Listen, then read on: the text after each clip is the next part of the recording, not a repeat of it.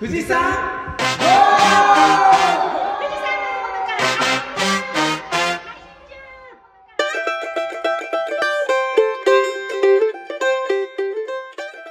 農道富士山号は富士山のふもと静岡県富士宮市の4人でお送りします。メンバーは腰痛の麦ちゃんとお弁当の蓋面白いサトゥーと息子の引っ越し準備でバッタバタのやっちゃんとスペイン行く予定だったのにのいっちゃんの4人でお送りします。よろしくお願いします。グダグダやな。ちょっと待ってちょっとびっくりした。だってジャポチカバ皆さんいなかったじゃないですか、でその前が松下さんですもんね、1ヶ月空いてんすよ。そうだ。へだから噛み合わないね、えー、っていうかえスペイン？そう行く予定でチケットも取ってたけど、うん。やっぱコロナの影響で怖いから家族全員からもう反対されて、そら反チケ対する。ットキャンセルしてだってイタリアの次に今スペインやばいでしょ？え何日に行く予定だったの？えっと14日？やば。無理無理無理。絶対無理だ。よ18まで。絶対無理だ。そう弾丸で5日間行ってこようと思ったのに。だってもう入国規制ぐらいじゃん。旅行旅行？旅行そんなあの部会の視察みたいな。部あ視察も兼ねての旅行みたいな、サグラダ・ファミリア。そうサグラダ・ファミリーで完成しちゃう前の最後の年だったのにいっていう係ないや観光目的だなこりゃ。酪農酪農の部会じゃないの。じゃなくてあのなんかこう農畜産的な感じでお肉屋さんが多いからなんか生ハムとか。そうああいいね。そうとか。あ本場だもんねワインに生ハム。そう。最高。楽しみにしてたのに。コロナの影響で行けなくなっちゃった。そう。えでも会自体は行く？会自体も行かなくなっちもう入国規制かかりそうだからうんやめようギリギリまで粘ってる人はいたけど。やめた方がいい。だってさ帰ってこれなくなりそう。そうそう。行かなくてよかったちょっといっちゃんのスペインの話でちょっと他の2人のメンバーの話吹っ飛んでしまったけどやっちゃん何でしたっけ？私はねあの息子があのやっと受験が終わってあそうそれで引っ越しをね今、うん、大阪に大阪行くの。遠い。そうなの。東大阪後のね輩になるんですよ。そうそうなんだ。麦ちゃんの大学に。後輩にね。後輩になりまそうなんです。そうなんだ。すいやー母お疲れ様でした。ちょうどやっちゃんの YouTube をねブラッドオレンジの収録をした時に悩んでたんだよね。あそうそうそう。親として。そう親としてね。どっちにね行ったらいいのかなみたいな。でも息子は全然悩んでなかった決まってたってこと決まってたの中で。たい親心でね悩んでたんだよね。いやーでもよかったですね、うん。大学生に。一段おめでとうございます。ありがとうございます。あ卒業だね。ねやっと。おめでとうございます。あ僕はですね、うん。昨日をすごい強風だったじゃないですか、うんうんうんうん。であのマルチ張ってネギ植えていくんですけど、そのマルチが剥がされちゃって、で昨日あの強風の中で直そうと思ったけどもうたこ揚げ状態になってたこ揚げ状態。直せなくて とにかくブロックあの何？コンクリートブロック、うん。100個ぐらいも マルチの上に置いて、で今日ひたすら直してたんですけど、もうそれで腰痛くなってしまいました。まだでも1日で終わらないので明日も引き続きちょっとマルチ直しを。俺も腰痛い。お疲れ土工のいちごやりすぎて。敵か？敵化もそうだしかんざしってもういちご全部取ったやつ？うんうん。房が残るじゃん、うんうん枝が、あれ抜いたりいらなくなった枝取るさ。邪魔じゃん。うんうんうん。硬いもんでかんざしって。へえいちご狩りとかするにもさ、うん。もういらない枝とか多いと鬱陶しいしさ、で水は吸うから、うん。朝方水滴がもう先端から出てきてさ、カッパ記念と収穫できねえような状態になるんだよ。えー、そんなに？そう。ビジョビジョもう葉っぱの先端葉っぱがギザギザしてるでしょ、ん。今度写真送るよ。ギザギザの先端から水滴出てくるんだよ、うんうん。ブリージングっていうのかな？吸い上げするもんでえそのかんざしからも出る？出る。へえ。なので取ったり古っ葉取ったりさ古い葉っぱ取ったりとかしてるとさ一日中どこやってるとね。腰が？腰が痛い。そうなんですよ。あれ何でしたっけ？お弁当が？お弁当の蓋？お弁当の蓋というポッドキャストの鬼おろしさんからですね、はい。ダイレクトメッセージ当の蓋？お弁当の蓋。お弁当の蓋さて問題です、はい。皆さん鬼おろしさんのメッセージを読みましたね。はい。鬼おろしさんは男性でしょうか女性でしょうか。ってことは女性です 正解えー、男性だ。えー僕もそう男性だ。鬼おろしっていう名前を聞くと、男性だなって勝手に思っちゃうんだよ、ね、勝手に思う。えでもね本当にポッドキャストみんな聞いてほしいけどね素敵な声の女性なんです、えで ちょっと鬼おろしさんのメッセージを読ませていただきます、こんにちは鬼おろしです。感想 DM を送ります。と言いながら送るのが遅くなってしまいごめんなさい。かなり長文になります。20号目拝聴しました。ジャボチカバ見たことも聞いたこともない名前と聞くにつれつれ見た目もインパクトがあるそうでどんな植物なのか興味津々で聞きました。残念ながら私は集合体が苦手なので実物のお写真を拝見する勇気が出なかったのですがお二人のリアクションからよほど圧巻のビジュアルなんだと伝わってきました。一家に一台ジャポチカバの強すぎるワードには思わず笑いました。さて改善点があればと言っていただきましたが農道富士子自分で番組名前感じるさて改善点があればと言っていただいていましたが農道富士山号さんに限らずこんな風に感じますというのを述べてみたいと思います20号目のオードブルとデザートでは高速道路で運転しながらとのことでしたが個人的にはドライビング収録好きです。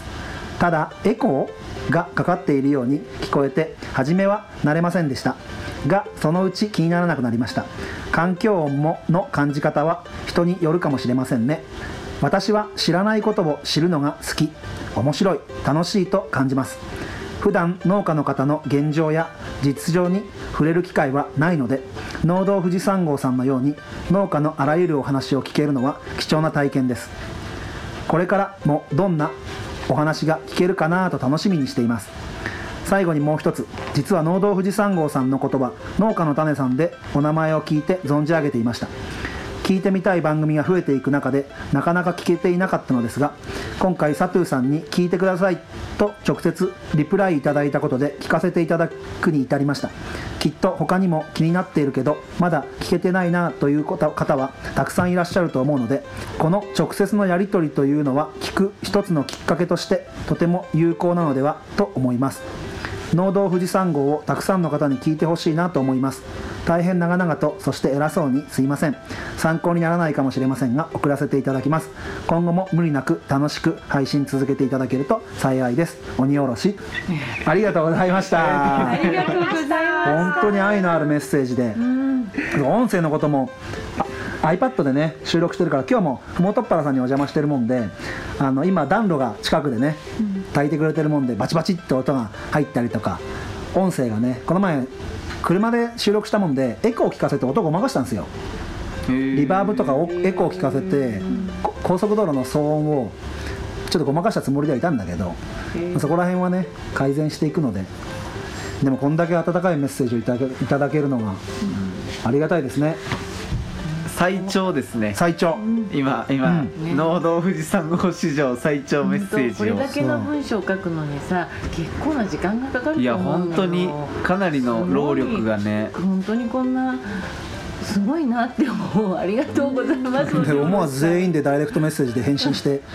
本当に嬉しいです、感謝を伝えましたがありがとうございます。ありがとうございます。はいそれでは22号目えっ、と今日はふもとっぱらさんにお邪魔しています。えーそれではメインディッシュの22号目へ富士山ゴー!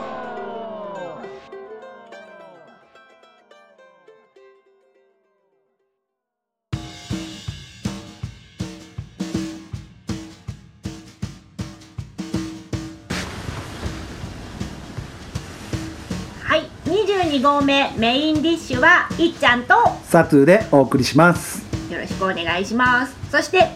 ゲストはふもとっぱらのうん。竹川さんです、うん。よろしくお願いします。お願いしお願まいします。ではまずあの竹川さん、自己紹介をお願いいたします、お願いします。あのー私はですね、現在60歳。昭和34年4月の20日生まれですね。で職業は林業です。うんで学校卒業しまして、えー、麓にこの地に戻ってきて、まあ、ずっと林業をやってます。で林業っていうと木を育てて、えー木を切って木を売るっていうのが林業を、うん。そうですね25年ほどやりました。えで45歳ぐらいになった時に、んキャンプ場もやりたかったんで。う。でキャンプ場も始めました、たまたまその時はあのーまあ、このフィールド今のふもとっぱのフィールドが、うん。あの戻ってきてしまったのでゆえあって、うん。でそこで何やろうかなってことで思い切ってキャンプ場を始めました。でふもとっぱらっていう名前はその時に自ら自ら考えて、うん。ふもとっていうこの地名と、うんあの子供の頃この辺で遊んだ原っぱとああの2つくっつけてふもとっぱらっていうあの合成語を作ってあの名付けました。あうん。で今期で15年目でのやっとあの形になってきたなってとこですね、リスナーさん皆さんねゴールデンウィークとかねキャンプ場がいっぱいになってますなんてこ今年も全国ニュースで本当にテントとテントがぶつかるんじゃないかぐらいお客さんが来てるなんて今年もニュースになってたのがふもとっぱらですね。あとはカウズ来てたんですよね、まあねデザイナーのカウズのバカでかいキャラクターっていうんですかねあれね。そうね。カウズが来て富士山とカウズがドンって取れたのがふもとっぱらキャンプ場ですね。で今日前編はねキャンプ場とふもとっぱらができるまでの話をね臨機を合わせて操、うん、聞いていければななんて感じですね。は いじゃあまずは、うん。この林業そうだね。について代々林業をやってらっしゃったんですか？この家系として家業みたいな感じで。家業はあの遡れば1500運年っていう。すごい。遡っちゃい。ましたよね遡りましょはい。あの織田信長とか徳川あの家康とか、う、うん、はい。あと今川義元とかはい。戦国時代の頃に、あのここあの富士金山っていう金山が、ほうほうほう。ほまあ、あの麓金山ともいう、ん。そこでまあへー知らなあのかった。金を掘る。あのこうあの元締めをやってたと。宝石場だったんですねじゃあ。そうですね、おー。えこの辺は金が取れたんですか？ー今でも取れますね。えー、すごい。今でも？知らない、で全部で24万両ってよくわかんないけども、はいはいはいはい、24万両うん。ここで取りましたと、で一番初めは今川義元はい。に命令されて、えでここで金を掘っているえうん、で今川が滅ぶと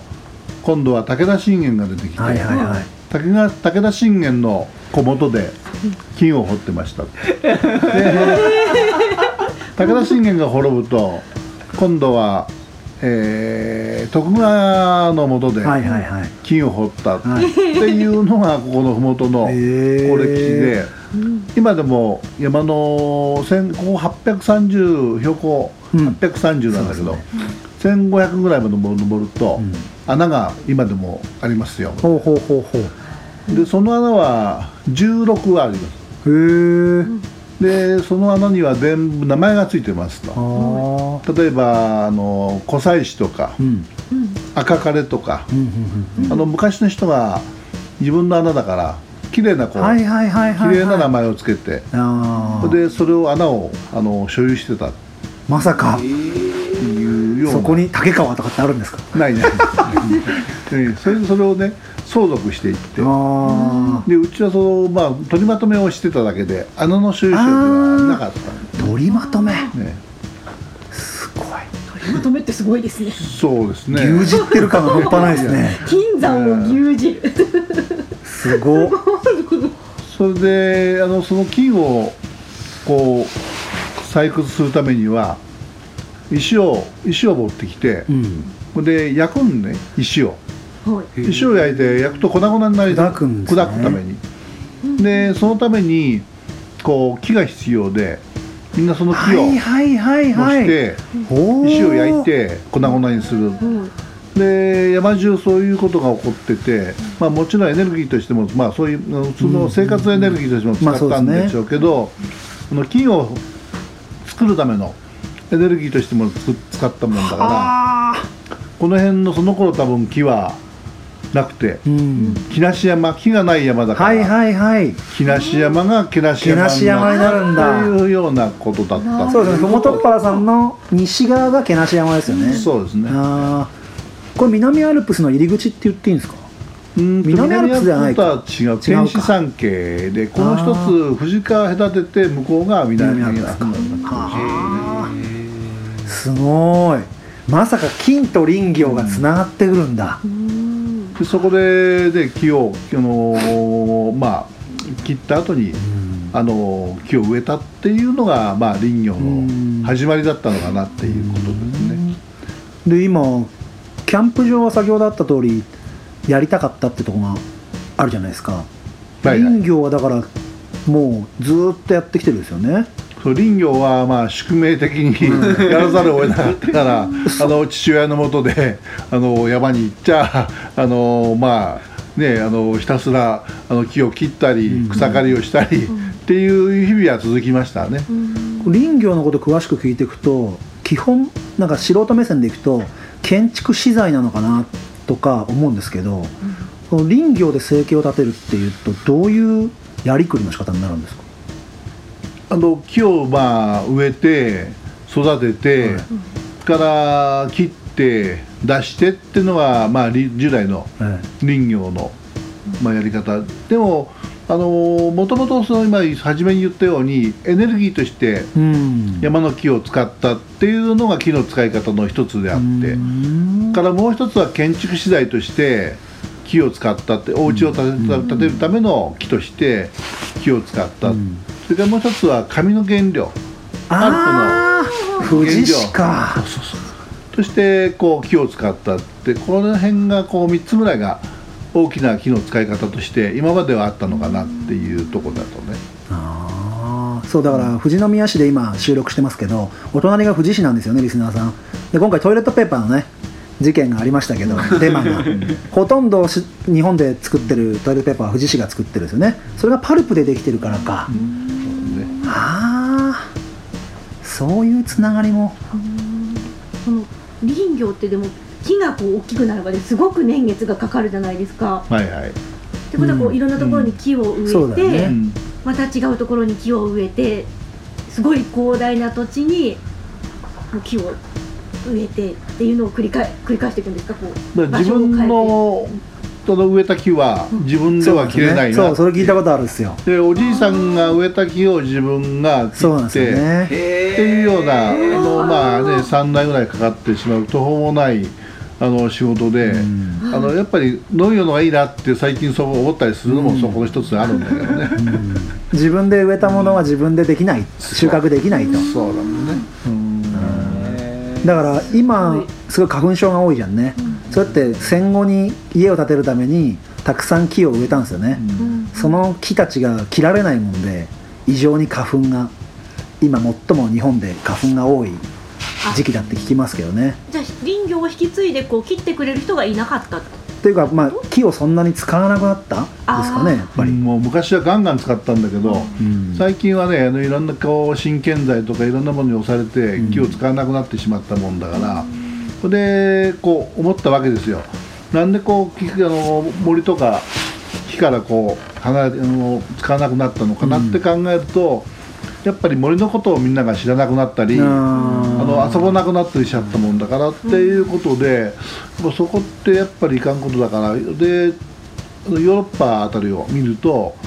あの山に行ってブルーベリーをこう積んだり、はいはいはいはい。でもうちょっと週末になると山に行って大体金曜日になるとみんなそわそわしだして で車に燃料入れて、ほいで後ろにキャンピングトレーラー積んで、ん。で山に行くのをこう見たりすると、うん。あやっぱりヨーロッパの人たちってもっと森を楽しんだり、はいはいはい。海を楽しんだり楽しんでるんだなってこう思うわけ。です、はい。そうするとあやっぱりこう人と森の人が離れちゃったもんだから、うん。これをこうつなぐのはこう楽しいもっともっと林業のためになるなっていうふうに思ったりあー。からこの辺で一番初めにやったのキャンプ場やったのは今白糸の天使の森さんが一番初めにやってて、へでえある時そこで僕らはあのバーベキューをそこでした時にあこんなとこ作れればいいなっていうふうに思ったのがあうん。のキャンプ場をやりたかったっていう一番の始まり。始そこまがインスピレーションをもらった始まりなんですね。りそうだね、うん、えそのもう竹川さんがそのインスピレーションもらったキャンプ場ってどんなキャンプ場なんですか？持ってきたかったキャンプ場って。あのこの辺では一番まあ林業の僕の実一番そばで目標としたあの林業のあの場所で、うん。あの林業もみんな一生懸命その頃は枝打ちもしてたし、うん。真ん中に川が流れてて、ん。キャンプ場があってああ流れてますね。でその涼しい場所で,、はいでそこでバーベキューして、うん。いやいいなって思っていたもんだから僕もどうしぜひどっかでやりたいなっていうふうに思っていて。それでがずっと心にの中にあって、ん。で15年前にまあキャンプ場をやるチャンスがたまたま来たと。それはその土地返されちゃったっていうあれなんですか？そうだね、うんでどうしようかなってその前から前振りはあって、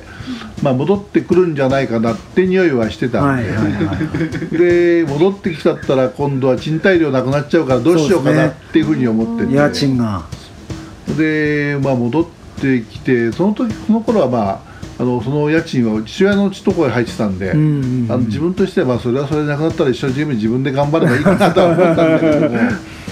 でもやっぱり不安ま不安いっぱい、そうですね。まるっきり新しい仕事に取り組むわけで,、ん。で失敗したらやっぱりねあのなんかなくなるかもしれない部分があったから、まあ、不安いっぱいの中で、まあ、始めて。でまあキャンプ場の中で1年目は閑古鳥、うん。誰も来てくれませんでしたと、あで2年目になるとちょっといけるかなとで3年目になるとちょっと手応えを感じて、ーうん。いけるぞっていうようになってでまあ4年5年と過ごすうちにあのーまあ長渕さんのはい。コンサートがきっかけになって、ね。それからこういややっといけたなってとこまでやっとたどり着いて今があるというような状態だね。10万人コンサートですね。そうだね。あれすごいことでしたねね。大渋滞だったりいろいろね賛否両論ありますけど。ね。ヘリで登場したりねすごいっすよね。いやーそうですか。15年前っていうと僕ちょうど中学生こ高校卒業したぐらいかちょっとキャンプ流行りましたよねでも。キャンプここら辺でいうとスウンェンってお店とかアウトドア用品のお店が流行りだして結構キャンプが流行りだした時期かななんて思うんですけどそれでも最初観光鳥でしたから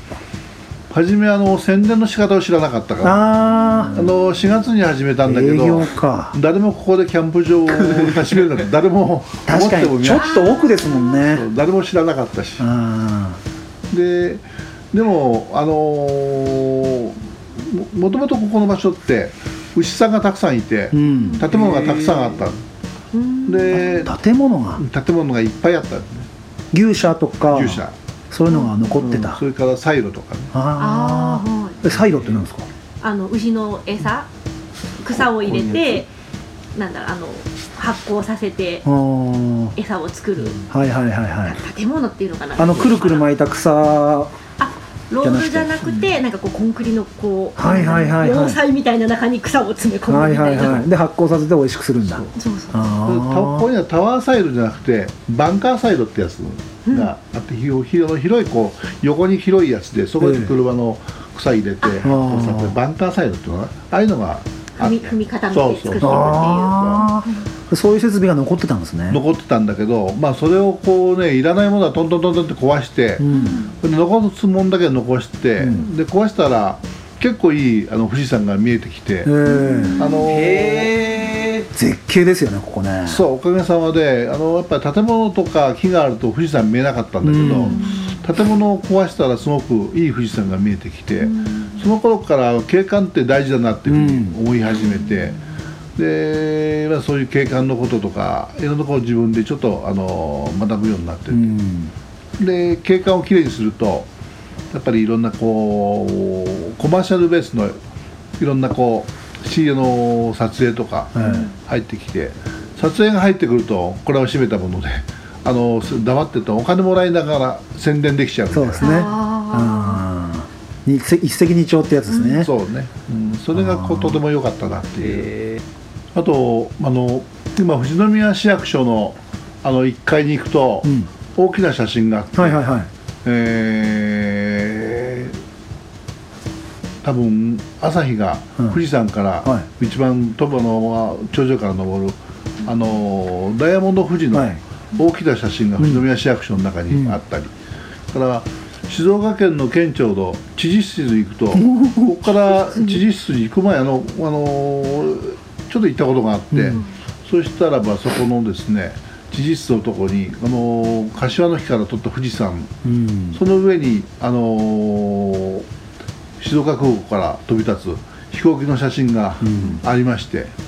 あのーこれうちの写真ですよねって知事に言ったら「うんごめんごめん」って知事が言って、へえよくわかりましたね。あの知ってるには知ってんだよ。ここだってことはね。あの2回ほど来てもらったことがあったんで、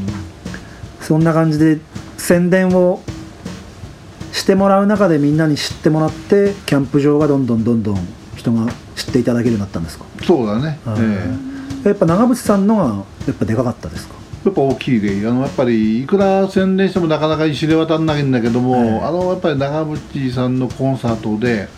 みんなに知ってもらうようになった、うん。それから最近であのゆるキャンっていうのがゆるキャンでその漫画だったり、うん。あのテレビだったりっていうことで、あのゆるキャンゆるキャンもすごくゆるキャンですか？ええ。ゆるキャンって何ですか？ゆるキャンってあの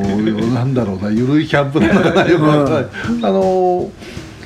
えー、僕初めて聞いたゆるキャン。漫画ですよね。漫画で、ええ。あのこう歩きながら歩いてきてここで、あのテント張って、えキャンプしたりえはあ。なんかキャあのカブに乗ってきて、うんうん、こうん、れテント張ってあの漫画があるんですね、うんある。へえ。あの辺のねゆるキャンのねあれ漫画の力ってすごい恐ろしいなと思ってすごくいい宣伝をしてくれましたよー。ね。うん。そうですか、長渕さんもあり。へえあの林業の話をしてんだとちょっと飛びすぎちゃったかも全然キャンプ場の歴史で今いい感じで流れてきてて、はい。今キャンプ場と林業はあのペンションとか三沢さんもホームページ見ていただけるとねあの大人数で泊まれる団体で泊まれる施設もあれば、家族一つで借りれるペンションみたいな場所もあったりオートキャンプ場になってる場所もあったりするじゃないですか、あのペンションとかってあの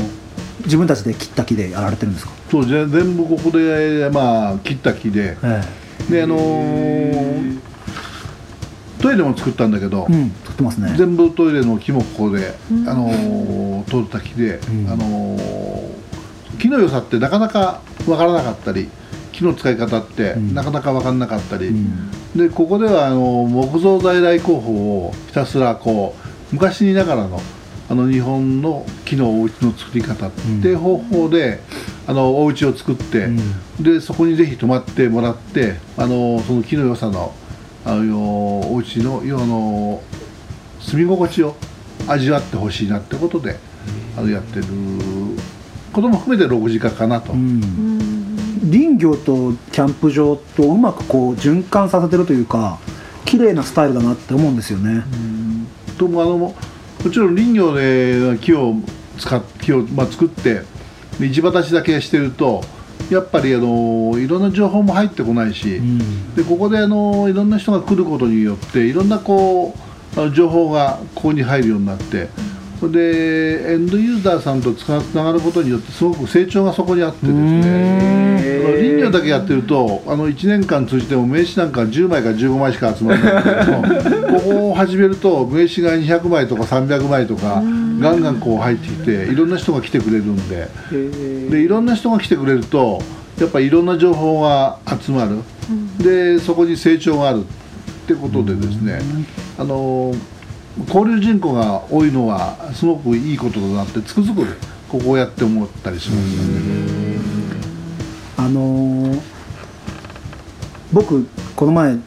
まあ、竹川さんとのつながりは、まあ、麦ちゃんというのもあるんですけど、倫理法人会で、うん。竹川さんといろいろ話させてもらった時に、その倫理法人会であのセミナーやったじゃないですか。モーニングセミナーを。うん。あで宿泊もさせていただいた時に、うん。はいはい。やっぱ木のぬくもりがすごいうんうん宿泊施設もそうだし、セミナーやったところも、もう本当にもう木だけみたいなお家じゃないですか、うん。木のぬくもりってこういうこと言うんだなと思って、なんかすごい木のぬくもり感じるなっていう建物じゃないですか、ん。あれってなんか工夫があるんですか？技術は建築の関係の人の技術なんですかあれっ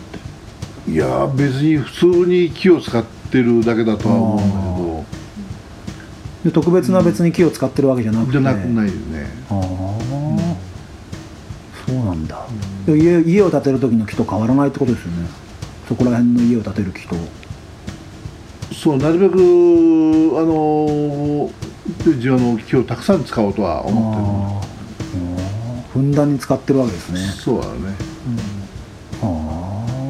あキャンプ場と林業ってすごいマッチがマッチングがいいんだろうね。農業もマッチングいいよ。うんそうですよね。もちろんそれは 絶対そうだろうななんて。そう後編でん。麓っ腹のと農業みたいな感じで、今滝川さんが農業ねすごくう農業の未来を語りたいみたいなね感じでお話ししてくれてるから。これからやるぞってそうそうそう。そこら辺の新しいところも聞いていきたいなと思うんですけど。いっちゃんどう？麓っ腹と林業ってとこで聞きたいとことか。ある？大丈夫？林業ってまだちょっと話すところいっぱいあってお。あとねボイラーの話をしたい。なってああはい。鹿の話をしなきゃいけないって、まあ、ってことが残ってるのはいるんだけどね、はい。植えた木を食べちゃうんですよね鹿が。鹿がね。植樹した木を食べちゃうもんでだから鹿と言ってる困るんですよね。そうそう牧草地もね鹿が、そうそう。ね、若い芽をあー食べたりするやっぱそうなんだ。そう獣害があるって。で今日ねあの大阪から講師を人を一人お招きして、えあのこの人はあの、えーダニの専門家だダニ？ダニの。で鹿についてる。鹿についてるダニの。でマダニってやつがくっついてて、えはい。あの山には普通にいるんだけどこの専門家に話してもらって、でマダニがくっつくとあのここへと皮膚につくと、はこれ取るとあの毛があのなかなか治んないのね、はい。でこのマダニがくっついちゃったらどうしたらいいかって話をしてくれたのね、で一番いいのはあの無比、無比のあの液体じゃなくて軟膏のやつ、はいはいはい。あれをなする、そうするとしばらくするとこうこの自分から離れてくれるへえそのダニがついてる上から塗るんですか、だから7時間ぐらいすると離れてくれる。へえでマダニってやつはここへと、まああのまあ、こう皮膚にくっついてこの自分の歯をこの皮膚の中に食い込まして、うん。ここで接着剤を自分で作ってこれくっつけちゃうもんだから、あ。はの取る時じゃあの人間の皮膚をちょっと削らなきゃ取れない、あ。でもこれをあの自分から取れるようにするとまたまだこれ潰すとあの毒液がここから皮膚に入っちゃうもんで可能しちゃう、でもこれだとあの無比をなすとけばあのもう嫌がって自分からこう自分でこの接着剤を溶かしてくれて溶かして自分がと外れるもんで綺麗に取れるっていうそこであの無比がとても役に立つぞという話だったりね。あのーあるいはあのーこの辺キャンプに来ると山に山にどうしても入るといろんな虫がいて、こういうあの虫に対してどうやって対処するかみたいなあの話をしてくれたんだけどね、キャンプ場も同じようにあの蚊に刺されたり、あのーまあ、いろんな虫がいてそれに対するこう対処方法を話してくれる先生がいて、あの山にやっぱり危険なものがいっぱいあるもんだからね。あうん。特に鹿についてる来るマダニの、ん。結構まあ厄介なんですよマダニはね、うんうんこれを取り方とかについて話をしてもらう、ただ鹿を取るとかじゃなくてね、ん。鹿に関係する人間に害のあるものって、ダニがそうなんですね。そうね。あとはあのなんだろう。あのねついてくるあのヒル、うん。ヤマビル、はいはいはいはい、ヤマビルも大変なんで,、うん、でああいうものがキャンプ場に入ったらアウトなのでどこで食いこ食い止めるかとか、うん。っていうような話だったりね、だから今ついでにコロナのあの問題がまあ日本中あるけどもあのコロナウイルスに対してはやっぱり特別な薬はないので、うん。これに対しては自分の免疫力を上げるしかないと。っていうようなやっぱり、ね、食べるもんだったり、精神的なもんだったり、ね。あのまあ、いろんなことして免疫力を上げるしかないみたいな話をしてくれたんで、そうですね、そういう視点でも林業を学ぶってあるんですね、うん。じゃあそろそろお時間もあれですから、はい。うんでは22号目。うん。竹川さん前編はうん。ここまでで、そうですね。はい。知らないことがたくさん知れましたね。まさか元は金だったそこが一番の衝撃か？金もうテンションがもう金って聞いたらテンション上がっちゃって。意外に皆さん林業を知らない、意外にっていうかね基本的に知らない分野だと思うので、うん。楽しんでいただけたんじゃないかなってね。思いますねでは竹川さん前編ありがとうございました。ありがとうございました。後編もお付き合いよろしくお願いいたしお願いしまます。お願いします。では22号目デザートへ。富士山ゴー。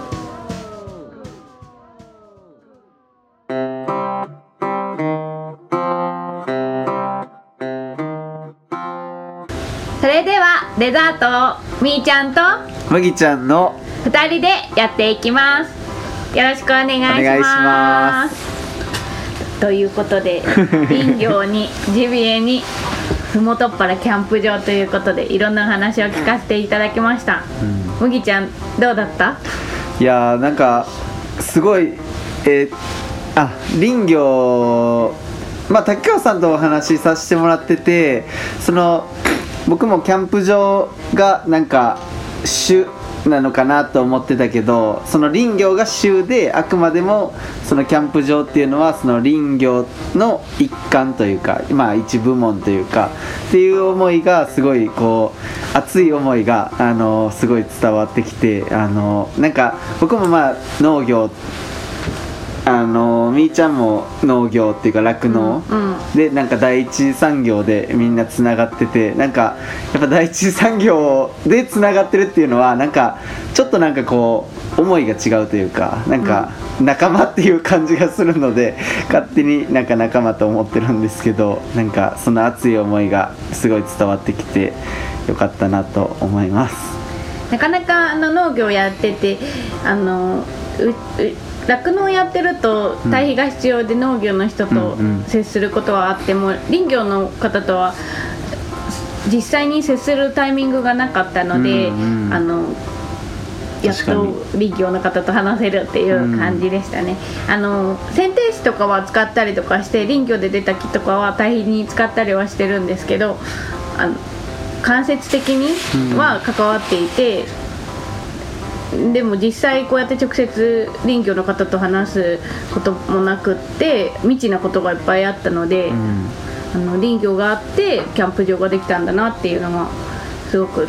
あ分かる話でしたね。そうだ僕ちょっと今の話で前から疑問だったんですけどその剪定紙例えば堆肥作る時に剪定紙を混ぜる剪定紙例えば一ノ瀬牧場に入る剪定紙はどういう剪定紙とあんまり詳しくは聞いたことなくて。なんか枝う例えば林業で枝打ちするじゃないですか。枝打ちした枝は山にそのまんま置いとくんですよね。そう。よそいぼち出さないから。多分剪定士は町のあの造園さんがこう町の中のいろんなこう樹木をこう剪定したそういうものをこう、まあ、持ってきたものが剪定したと思う。あでちょっと林業とは違ったまあ、林業も造園もそんな大変、まあ、同じようなもんでそんなに変わらないけどもー町の中のこう公園木とかそういう、まあ、あの樹木のあの剪定したものを多分持ってきてるんじゃないかなと思うんだよね。なるほどなるほど。だからそれはこうあれですね富士宮の剪定士じゃなくうん。どこの剪定士かわかんない。あの剪定士っていうものでしか見てなかったけど、どこから来てっていうのをちょっと今度聞いてみようねもともとどういうふうなのどっから運ばれてきてるどういうものの材料なのかとかっていうのもなんか今みーちゃんと話しながらそういえば剪定士ってどういうものなのかなと思って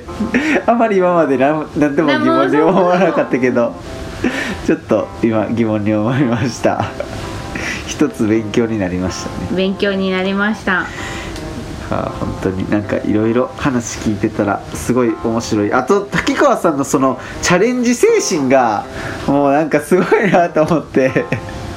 何でも何でもややるっていうイメージというかなんか本当にいろんなことにチャレンジされてるなと思って。日々考えてますよ。何か であの酪農家の酪農とのつながりはずっともう持っててあの僕山地酪農ってあの好きであの山地酪農をやってる先輩も知っててで、まあ、牛の牛をまあ森の中で飼うっていうのはすごく理にかなった話で、まあ、あの朝霧高原放牧豚のあのまああれだね牛版もまあそれもありだなと思ってたりあ山の中でそういう酪農の家畜を買うってことですか、話は聞いたことがあってなかなか実際見たことはないんですけどそういうのをやってなんかチーズか牛乳みたいなのを作って売ってるみたいな話を前に岩手の今僕が知ってるのは北海道の,、あの千歳の方なんだけど、ん。でお父さんがずっとやってたんだけどちょっと今撤退して娘さんが今度始めて旦那さんが今度2人とも獣医さんなんだけどそれ今は60頭だから80頭に増やしてすごっ。でやっぱりまああの肉質がやっぱ硬くなるもんででそれはそれであの、まあ、美味しいあの自然の肉として京都の料亭のあのおかみさんがちょっと目をつけてあまあ肉肉牛をメインにやられてる方なんですね。ね。ねでニュージーランドで見たのは あのあれですよ。あの酪農、まあ、牛が離れててこれでフレッシュミルクってブルーと白のこう看板があってそこのところへと行くと、あのまあ、牛乳瓶が500円で売っててこれであとワンコイン入れるとチューってあの牛乳が出てきてそれをすぐ飲めるみたいなあのシステムがあってで牛がそこへ入ってきて自分であの乳を絞ってもらってすぐもうそこであの消殺菌消毒して冷凍してそれであの車で行ってそれをもうすぐ買って飲めるみたいなシステムがあってこれってすごいなってぜひどこ誰かやってくれって思って。るうんすごいですまるでなんかオレンジジュースが出る水道みたいに牛乳が売られてるって僕自販機版の生の。えー、それすごいですね。すごいニュージーランドのねあのね北島のねあのタウランガってとこがあるんだけどそのそばでちょっとあの山の森町の山の行ったたまたまそこのとこ見つけちゃったんだけど。ねへえ なんか日本と規制が違うんですかね。なんか日本だとすごい規制はきつそうなイメージだけど、牛乳は特に竹川さん海外もいろいろ行かれてますもんね。なんかいろんなところに視察というか、まあ、日本もそうですか？なんかだからいろんな情報が。あのそうで今あっちこっち行ってあの見たりしたりすることはものすごくこう大事なことだと思ってるんであのひたすら時間があればあのうろうろとすると いやそういうとこからなんかいろんなアイディアも出てくるんですよね。そうひたすらで見てちょっといただいて で粉々にして自分の中であん。の混ぜこぜにしてなんか作るみたいなことはとても楽しいことですね。いや本当にチャレチャレンジングなふもとっぱらだなと思って、すごい本当にもういろいろいろいろされてるのがその元はその林業っていうところ林業と農業っていうのがなんか根幹にあるっていうところがやっぱりなんかそこの軸がすごいしっかりしてるでなんかいろんなところの枝葉が枝葉もすごいなっていうような感じで思う、思いましたいろいろいろな話をお伺いさせていただいてあのキャンプ場をやることも前はあのクラインクライングガルデンをやりたかった。あのへあのまあ、フランスとかヨーロッパでやっててあの、まあ、クレーンガルデンをここでできたらなと思って今でもその気持ちは、まあ、変わってない部分もあるんだけどあのーやっぱあのキャンプあの、ね、そこであの自分取れたものを食べると。で美味しいものを食べると、あとあの、まあ、無農薬のものを食べると。まあキャンプのお客さんにぜひそういう体験もしてほしいなとは常々思ってたりするもんだからね今年間で30万人のお客さんが大体来られるっていうことなんですよね、はいはい。ぜ全国からも大体来られるんです。そうやっぱり都会から来る人たちがまあまあ多いんだけどもね。やっぱりあの都会ってあの日本ってすごいストレス社会じゃないですかね。ほんでちょっと一時のあのストレスを逃れるためにここへ来てでぼーっと焚き火を火を見て とても寒い中を耐えて でまたあのテントを背負って戻ってくみたいな。あのでも気持ちはあの分かりますよね。一番ねあのこう心の中の基軸にあるのはあの公演を弾くってあのああの若い時にあの稲本忠さんってあのオークビレッジのあの今の今今東京農業大学のその客員教授がやってると思うんだけどあの話を聞いてあの人間って99.99%猿だからあの猿の行動を見りゃ大体わかるみたいな話をしたんだよね。それでうんそうだなって後々思ってまあキャンプに来るのもやっぱり自然求めて来るし、僕らの住まいもやっぱり猿見りゃわかる。森の中にあの住むのが当たり前木の中に住むってやっぱりお家は木じゃなきゃならないよったり、まあ、食べるもんもやっぱりね自然のその食もやっぱり猿見りゃわかる話で。だから一キャンプ場をやるのももちろんあのやっぱり自然の中にいたいっていうもうそういう DNA で持ってるん。で、だからそれはやっぱり、うん、あのこういう実験をしてみて、うん確かに僕は猿なんだなっていうような とこは確信はしてるとこだけどね。なんかあの林業体験とかはな林業を体験するっていうことは何かできるんです？林業ってなんかイメージ的に枝打ちとなんか木を切ってそれをまあ運び出すっていう感じ。僕なんか僕の中でのイメージそんな感じなんですけど、ああと植える植えるとかっていうのもそうで本当はね植える体験をしてほしいんだけど、でもやっぱり一番こう今やってるのは林業体験の中でもちょっとちっちゃい木を切ってもらって、まあ、転ばす。で転ばすとあの、まあ、皮むいたりあの輪輪切りにして持って帰ってもらったり。これで、まあ、転ばした後に皮むくとね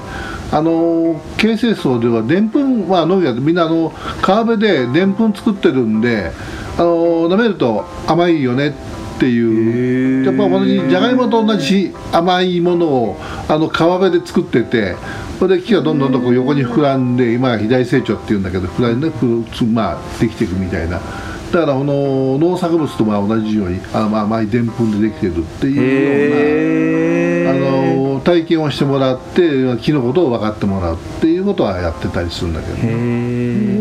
えあの木の皮剥いだらもうすごい水分でベトベトじゃないですか、うん。あれがああれが甘いんですか？あれが甘い。あれが今度な 転ばしたら舐めてみてまあ甘いんだね。へそれからもう一つあの、ね、木を切る動作よりもあの枝打ちっていうのはあの木をね大事にする。どうしても最近機械でやっちゃうもんであの機械木をないがしろにして雑にこう扱っちゃうんだけどでもやっぱりあの枝打ちするとやっぱ木を大事にしたり木が愛おしくなったりっていう動作はまあそういうためにやっぱり枝打ちっていうのはあのまあもともと無地無地の無地の木を作るっていうのが目的なんだけど、やっぱりそういうあの精神的な部分ではやっぱり木を大事にするってことで枝打ちはまああのした方がね木を大事にするようになるよねっていうことと。あるいは木を育てるには男性でもやっぱり子育てが上手な女性の方がまあそれ向いてるのかもしれないやっぱり木はそんな子供と一緒な感覚で育てたり音がどうしてもやたら切っちゃうけどね。えそのなんかいろいろ聞きたくなっちゃうんですけど、植えるじゃないですか。木を植えて、あとはその作業ってどんな作業がある枝枝打ち以外に木を植えたら一生懸命この3年ぐらいはその草に負けないようにあの下草刈り草を刈ってそれでそこそこ大きくなってそれでまああのまあほどほどに大きくなったらあの紐打ちって下の枝を打ったりまたまた大きくなったら間伐間を樹伐って木の間を切ってまたまた大きくなったらまたどんどんどんどん間伐しながら最終的にはまあ60年ぐらい経てて経って大きな木にして切って売るっていうのがまあ林業で、まあ、60年っていうとね途方もない年月で、あの育ててみると僕が今あの二十歳で木を植えたとしても40年生の木しか作れないってことは、まあ、これこれこんなしかなってないんで。木を作る作業はねとても大変でそこであるよある日に一回鹿に入られて鹿にペロンって皮をむかれちゃうともうその木はそれでダメだっていうことで。もう鹿にあの、ね、木を加えられちゃうとこんなショックなことはないんだよねで鹿をなんとかしなきゃならんと。ということで鹿をもう10年ぐらいやってなんとかあのできつつあるかな。あそうなんですね、うん、え頭数自体もへ減らすことはできてるんですか？鹿の頭数。鹿の頭数は現時点では、まあ、うちが少しやったからといってあの減るようなものではなくて当然駆除ではやってるんだけどでもやっぱりあの食っていう部分であのやっぱりあの取ったからにはいかにして食べるかってことが大事でしかもこうやって美味しく食べるかっていうことが大事で、あのそこのとこはあの、ね、一生懸命やろうかなと思う、それからもあのもちろん林業被害だけじゃなくてあの当然牧草もすごい鹿に食べられたり、から時々こう139号線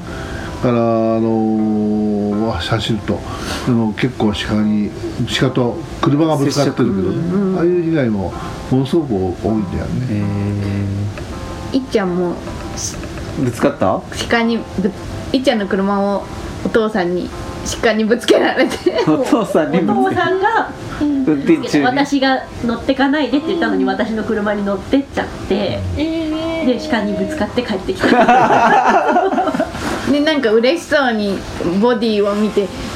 獣の匂いがするぞって喜んでたね。そう 一緒に匂い嗅いで本当だ獣臭いってなって。えー、匂いつく？そう獣臭かった、えー、泥なんか鹿の体の泥がついてて、えー、すごい怒ってたけど、ね、一緒になんかこう獣の臭さを嗅いだらね獣臭いってなってね怒ってるのを忘れた、えー、なんかすごい今のお話も聞いて当たり前なんだけど木も生きてるんだなっていうふうになんかまあ牛だともちろん動物って動いてたりとかするから生きてるっていう感じもするしあの農作物だとなんか食べたりとかして結構ちっちゃめだけど木って大体なんか材木とかになって来たりとかするからなんかそういうふうに考えたことがなかったけど、皮を剥いたら甘かったりとかなんかちょっと食べ物に近いところもあったりとかなんか時間は時間も何年もかけて大きくなってすごい手がかかってて、当たり前になんか木材とかを使ってたけどすごいありがたく使わなきゃいけなかったりとかこうその使うまでの間の過程ですごい手入れをしてくれてたりとか加工をしてくれてる人とかいろんな人がいるんだなっていうのをすごくありがたみを今感じました。あの牛小屋を作る時にも木で作った方が多分牛くんも元気でお乳もたくさん出ると思うんだよね、あの昔の牛小屋とかでみんなこう木で作ってあって。であの静岡大学の先生がマウスの実験をしたんだけど木のあのお家のマウスとえーと、コンクリのうちのマウスとでブリキリじゃなくてあの、まあ、ステンレスかの鉄の箱のマウスとっていうようなことであの子供があのまあ、マウスがたくさんできるのはどれかってやっぱ木が一番たくさんできてその次がコンクリートまあそんであのですだからまああの木のお家があの生活していくにはそれはまあ当たり前の話なんだけど、まあ、ベストだなっていうのは、まあ、分かってるんだけどね。なんかやっぱりコンクリートかそういう鉄筋コンクリートとか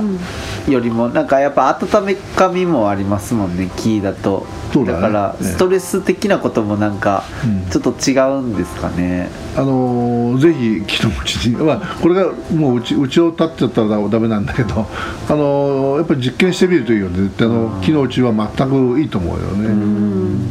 やっぱり木木自体が生きてたから乾燥したら木も乾いたり水分も吸ってくれたりとか木ではあるけど呼吸してるっていうかそういうのがやっぱ体にちょうどいいっていうか調節してくれてるのかなっていうふうに最近思って。ー。ストーブを持ってる家の人が木木木だとそういうふうに乾燥したりとか水分を吸ってくれたりとか調節してくれたりとかするみたいな話を聞いたことが最近あってなんかそういうところであの体に合ってたりとかあと匂いも消したりとかいい木を粉にしたものを牛舎に巻くとやっぱりいい匂いが牛舎内にも残るからそういうふうに匂いも調節してくれたりとか